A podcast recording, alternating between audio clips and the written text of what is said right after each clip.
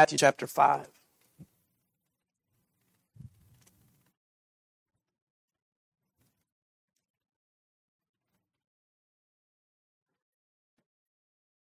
Matthew chapter 5, and we're going to start in verse number 1. And seeing the multitudes, he went up into the mountain, into a mountain, and when he was set, his disciples came unto him, and he opened his mouth and taught them, saying, Blessed are the poor in spirit, for theirs is the kingdom of heaven. Blessed are they that mourn, for they shall be comforted. Blessed are the meek, for they shall inherit the earth. And blessed are they which do hunger and thirst after righteousness, for they shall be filled. Blessed are the merciful, for they shall obtain mercy. Blessed are the pure in heart, for they shall see God. Blessed are the peacemakers, for they shall be called the children of God. Blessed are they which are persecuted for righteousness' sake, for theirs is the kingdom of heaven. Blessed are ye when men shall revile you and persecute you, and shall say all manner of evil against you falsely for my sake. Rejoice and be exceeding glad, for great is your reward in heaven, for so persecuted they the prophets which were before you. Let's pray. Our gracious Heavenly Father, Lord, may you open our eyes to see that this Sermon on the Mount, though it may be challenging to our hearts, though it may be controversial to our minds, Lord, that we may see that ultimately this is the call to be conformed into your image. Lord, I pray that you'll be with us, Lord, that if there be someone here this morning who has not ever come to the realization that they are nothing without you, that they have never brought, been brought to the place where they mourn over their sin, that you do the work that only you can do this morning and save the sinner. Lord, I pray that you'll give us understanding this morning what it means to be meek. Enlighten our eyes this morning. In Jesus' name, amen. I've been enjoying the study on the Beatitudes, though we've been covering on Wednesday nights. I decided to move it here to Sunday this morning because it's on my mind and heart. So far, we've covered blessed are the poor in spirit, and blessed are they that mourn. It is to say, really, to summarize those verses, is happy is the person who has come to the understanding that they are in desperate need of Jesus, not only for salvation, but happy is the person who's come to the understanding that they are in desperate need of Jesus for their daily supply. Happy is the person who's come to the understanding of their insufficiency. Last week we added to that thought when we said, Blessed are they that mourn. Blessed or happy is the person who sees the awfulness of sin. Blessed is the person who views sin the way that God sees sin. Happy is the person that can see that sin is what hinders their relationship, their fellowship with God. Therefore, they mourn over it. Now, the Lord continues on when he says, Blessed are the meek, for they shall inherit the earth. The word meek comes from the Greek word pros, it means to be of a mild disposition. It means to have a, a gentle spirit. Now, we've all heard this before, but oftentimes when people seek to explain the word meek, they say, if you're meek, it is power but it's under control. To further elaborate on that, in this time in Greek culture, this word was often used when a, a person was taming a wild colt. The wild colt, it, had all of this power and all of this strength and all of this energy, but all of this energy was not useful. But after the person would tame the horse, the horse would become pros. It would become meek. Now the horse still had all of this power, it still had all of this strength, it still had all of this energy, but this energy and strength was brought under control. So now it was useful to the one who tamed it. When the Lord says, Blessed are the meek, it is to say that blessed are those, happy are those who have been brought under subjection to the Lord. Not that we've lost our identity, not that we've lost our strength, but blessed are those people who have been given over, given over their energy to be used by the Lord. Blessed are the meek. Even more, it is to say that it is also used during this time when a lion would be tamed for a show. If a lion would be tamed for the show, it, it still had its ferociousness. It still very much had its nature, but it was pros. It was brought to a place of meekness. Now, to understand this, I want to first present this to you culturally. This was a message of great conflict. You know, the Jews during this time, they were, they were longing to have the Messiah. They were longing for the Messiah to arrive on the scene. And when he arrived on the scene, they believed that he would be the one who would overcome this culture in which they were forced into subject, subjection. They were tired of Greco Rome. They were tired of the authority that was put over them. You know, oftentimes as we read through the New Testament, it is made clear that the Pharisees and the Sadducees, even when they went to crucify the Lord, they couldn't make these decisions on their own. They had to go seek Pilate. They were under the authority of another. They longed for a Messiah that would match what Rome made of men. Rome made much of men that, you know, the more power and strength you had, that's the more of a man you were. They longed for a Messiah who would come and conquer this um, Roman Empire. Yet, the one whom they followed after, the one who had performed these miracles of feeding the 5,000, the one who had come on the scene and they thought, finally our Messiah has arrived. And now the Lord is telling the multitude, happy is the person who's not a warrior. Happy is the person who's not combative. Happy is the person who's not conspiring in their strength to overtake another nature or another country. He said, but happy is the person who has, even in their position, yielded themselves over in perfect happiness, understanding that God is in control. This is far from what they wanted to hear in their culture. They wanted a warrior. Eh, they wanted a conqueror. And now before them, they have this meek man. Now, when we say that it is meek, it doesn't mean that you're weak. When we look at our Lord and Savior and we say, well, he was meek, it's also to say that this doesn't mean that our Lord cowered. He was very much bold. We struggle to preach the gospel to our co-workers. Christ preached the gospel not only to those who surrounded him, but in the face of the enemy. He boldly stood before the uh, Sadducees and the Pharisees and, and produced the truth of God's word.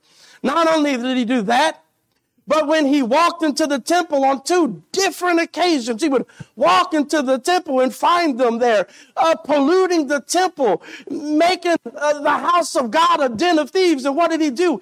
Twice he cleared it out.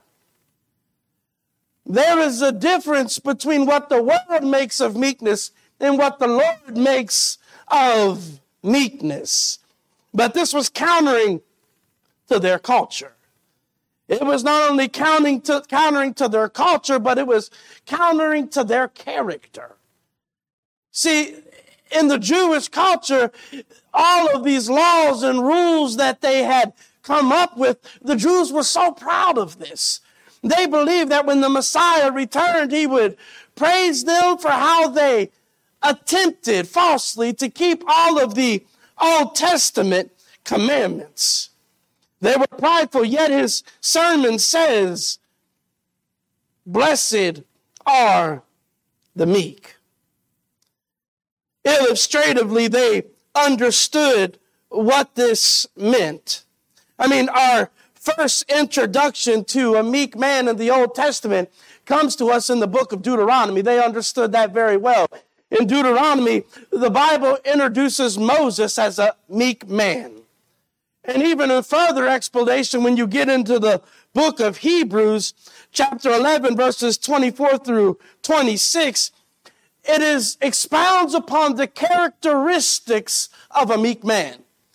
It says that he was one who would turn his back on worldly honors. He was one who forsook earthly riches. He chose the life of being numbered amongst God's people than to be numbered amongst Pharaoh's people. He chose the wilderness over the palace. And even more in Exodus chapter 3 and verse 11, when the Lord appeared to him in the burning bush and said, I want to send you to Pharaoh in Egypt to deliver my people. Moses' first response was, Who am I that you would even send me? He was a very meek man. But meek doesn't mean, again, that you're just this cowering person. Meekness is understanding whom you serve and leaving it in his hands. David, when he was in the cave of Adullam, he had the power and the ability to slay Saul. Yet, he did not. He had the strength to do this, but he didn't. And what did he say in the end? Who am I to stretch forth my hand against the, the Lord's anointed? Notice also the coaching from our Lord. Blessed are the meek. We see something that counters the culture then and even more now. But what is the Lord trying to teach us here when he said, Blessed are the meek? He said, building upon this thought, Happy is the person who realizes they are in desperate need of Christ. Happy is the person who weeps over anything that separates them from Christ. And happy is the person who puts aside their earthly desires to serve Christ. Blessed are the meek. So he's saying to us, happy are those who are of a graceful disposition. When he addresses meek, he addresses our countenance. He's addressing our disposition. Now, this is not about being quiet. That's how we make meek today. We, when someone's quiet or when someone's reserved or when someone's not outspoken, we say, well, they're, they're a very meek person. Look how quiet they are. But that's not what the Lord is addressing here. You may qualify that as a characteristic of meek, but when the Lord is saying, blessed are the meek, he's saying uh, about someone who has a, a lack of pride, a lack of boasting in their will, a, a, a lack of promoting I in their life and has found a satisfaction in what God is doing with them. Happy are the ones who have humbled themselves and are satisfied with the direction the Lord has given them. Meekness, though, understand it is a choice. Meekness, a meek spirited Christian says, let God do whatever he wants with me. Let him make whatever condition he desires for me, and whatever he chooses, I will submit. Meek spirited Christians has a behavior of not losing control because he knows who is in control. You see, the erratic behavior, when a Christian behaves erratic and out of control, it is to say we lose control when we lack confidence that things are under control. We begin to panic when we feel like we cannot handle things, but we remain meek and understanding that the things that we experience, the reason we're meek is because we understand I can't fix this, but the one I serve can. And I submit that he knows what his desire is to work a greater glory for God in my life. The meek spirited Christian does not lose control, but trust in the one who is in control. There is nothing worse. Hear me now. There is nothing worse than a Christian, a believer who is not satisfied with the direction that God has put their life. Matter of fact, when we think about this, when we think about someone who has arrived at a place of not being satisfied with what God is doing or where God has directed them, the first person that comes to our mind is Jonah. Jonah directed God, or God directed Jonah to go to the Ninevites and preach to the Ninevites. But Jonah lacked meekness. He lacked submitting to God's will. He said, listen, I'm your prophet and I'm your preacher, but I'm going to preach to the people to whom I choose. This is my plan. I'm going to choose to whom I minister to. And even in the end of it all, after God re- uh, works this great revival, Jonah chapter 4 and verse number 9, what does he say? Um, doeth it good will, or doeth, um, how does he say that? Um, um, did well to be angry, Jonah even unto death. Jonah was so bitter with the direction that God has put in his life that when we read Jonah, we're just unsatisfied with the behavior of this believer. And so it is even more that in each and every one of our lives, when we do not submit to what God has for us, it is the it is the same dissatisfying taste that we have upon Jonah that God has upon our life. We can be in service to him, but not of the right spirit. Even more, even more, he says here, we ought to be meek spirited believers. And when we think about meek spirited, it is to be a person who is concerned about others before self. And that comes from a time of humbling. Matthew chapter 11 and verses 28 through 29 says, Come unto me, all ye that labor and are heavy laden, and I will give you rest. Take my yoke upon you and learn of me, for I am meek and lowly in heart, and ye shall find rest unto your souls. Jesus here was given an invitation to people who were burdened. He was given an invitation to people who were stressed out.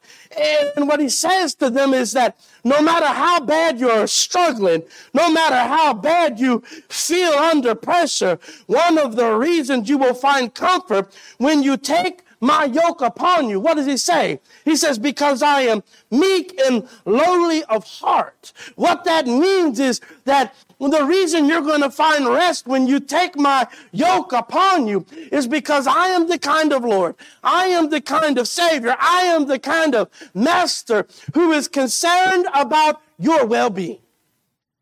And so when we take on, as I said, that this is all about us conforming to the image of Christ. So when we have a meek spirit about us, it is a spirit that is concerned about others.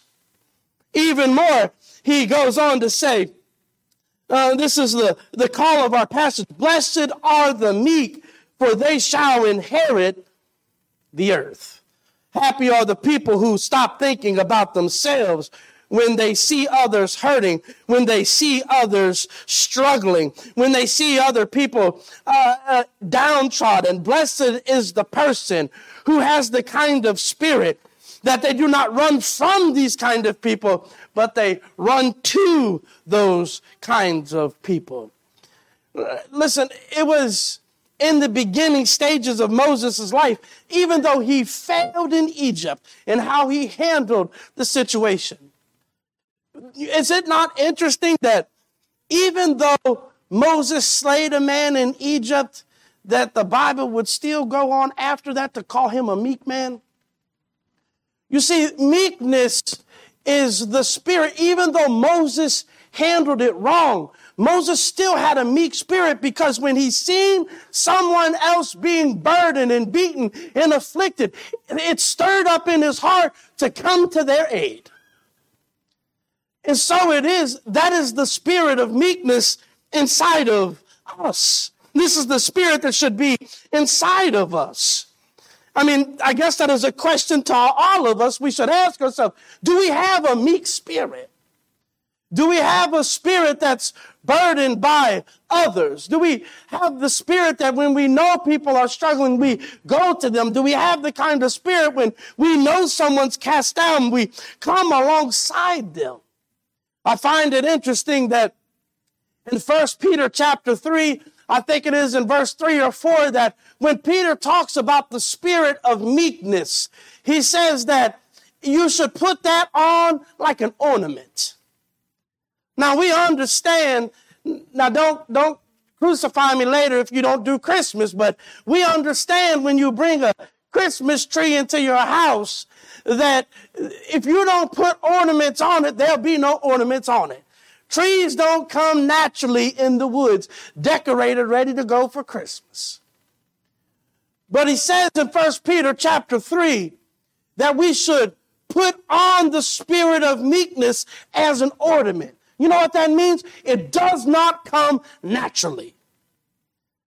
That means that we're never going to be able to arrive in having this spirit of meekness unless we first put it on, but we're never going to come to the concern about the cares of others unless step one two, meaning being poor in spirit and mourning over sin comes about. Then number three will take place. But it is something that we struggle with daily to put it on. I think we understand this as a reality even in our own hearts, where we've heard about the need of others, but we're thinking this is the last 20 in our pocket. You know, there is a war that happens within us that uh, a desire in our hearts that we take care of I, that we take care of self, that we look out for ourselves first. But he says there is a greater blessing to those who are poor in so, I mean, there's a greater blessing to those that are meek, who act unselfishly, giving care to others. Now, this flesh finds it hard to be meek, but when is it hardest, I would say, to be meek? If we put on meekness, if we put on the spirit of meekness, as Peter says, as an ornament, when is the hardest time for you to continue on with this spirit of meekness? When someone has wronged us. When someone's done us wrong, it is hard to even have concern for anything that they would even have going on in our lives. I was talking to a church member yesterday. We was going back and forth about um, the Old Testament a question they had, and as we was going back and forth, it stirred this thought up in my mind that, you know, we don't like to be meek upon those people who have wronged us. Yet, when we read the story of Joseph, we're reminded again of the spirit of meekness. Sold off into slavery, abused, and all of these other things, falsely imprisoned. But when he found himself standing before his brothers, when he found himself in second in command, and his brothers were before him, what does nature say? You remember these guys? The ones who sold you off into slavery? Remember these guys who treated you poorly? Remember these guys who robbed you of uh, growing up with your father present, robbed you from being around your brother? That's what nature says. But when they came before Day, or when they came before Joseph and they recognized that it was Joseph before them, what did Joseph say to them? As they trembled in fear, he said, Am I in the place of God? Come near unto me. And what did he do? He fed them. He gave them wealth. He gave them help. And he sent them on their way. Even, even in this, it is a great challenge to us. Blessed are the meek. This is an ornament in which we put on it as a characteristic in which we put on. And as we behave in this way, we are conforming to the image of our Lord and Savior, Jesus Christ. Meek to those who do wrong to us. Meek to the world, even though we may stand in the place of right. A meek spirit. Even more, he goes on to say, Blessed are the meek, for they shall inherit the earth the next time someone wrongs us and we lash out, we must ask ourselves, Am I in the place of God? I mean, aren't you in, intrigued by that? Matthew chapter 11, verse 29, when the Lord tells them, He says, um, Learn of me. Learn of me. Now, He doesn't tell them, Learn of me and see all these miracles that I do. Learn of me as I heal the blind. Learn of me as I uh, uh, make the lame walk. Learn of me as I feed the 5,000. He says, learn of me for I am meek. Learn of me and how I behave in a perverse generation. Learn of me as I face enemies in this life. Learn of me as when people want to do wrong to me and will continue to do wrong, and in the end will crucify him. Learn of me how I behave in this wicked world. Learn of me. Because this meek spirit is what sets us apart from the world. This is not a call to be weak, but this is a call to be humble. And this is a call to surrender our all to another, to our Lord and Savior. And when we do, we shall inherit the earth. Now, what is this? Inherit the earth. Remember, to the audience to whom he's speaking of. If you go back, I think it is in Genesis chapter 16, when God first made his covenant with Abraham, there was a land part to this covenant. When the Jews heard this, that they shall inherit the earth. They had been longing to inherit their land. All that God had promised them. Matter of fact, even today, there is still a war over land in Israel. They still have not possessed all that God has promised them. For them, they said, we shall inherit the earth if we're going to be meek. God's already promised this to us. But he's not speaking about the geography of the Old Testament. When he tells them, Blessed are the meek, for they shall inherit the earth, he's not speaking of that land, but he's speaking of the new heaven and the new earth, the new kingdom, that which is to come. How can you say this? Blessed are the meek, for they shall inherit the earth. Because a person who has lived their entire life focused on I and never surrendered to another, who's never named Jesus Christ as Lord, will never enter into the new kingdom. It is not the characteristic of the unsaved, but it is the characteristic of the saved. Blessed are the meek for they shall inherit the earth. Let's, let's pray. Our gracious Heavenly Father, Lord, I thank you for the opportunity to even be in your word this morning as we study these Beatitudes, as we go through learning these challenging truths of what it means to have the right spirit, to have the right heart, to conduct ourselves in, in the right way. Lord, I pray that you'll forgive us of all of our shortcomings, Lord. I pray that you'll forgive us from where we fail you, Lord. May you stir in our hearts a heart of re- the recognition of sin. Make us sensitive to our own sin again.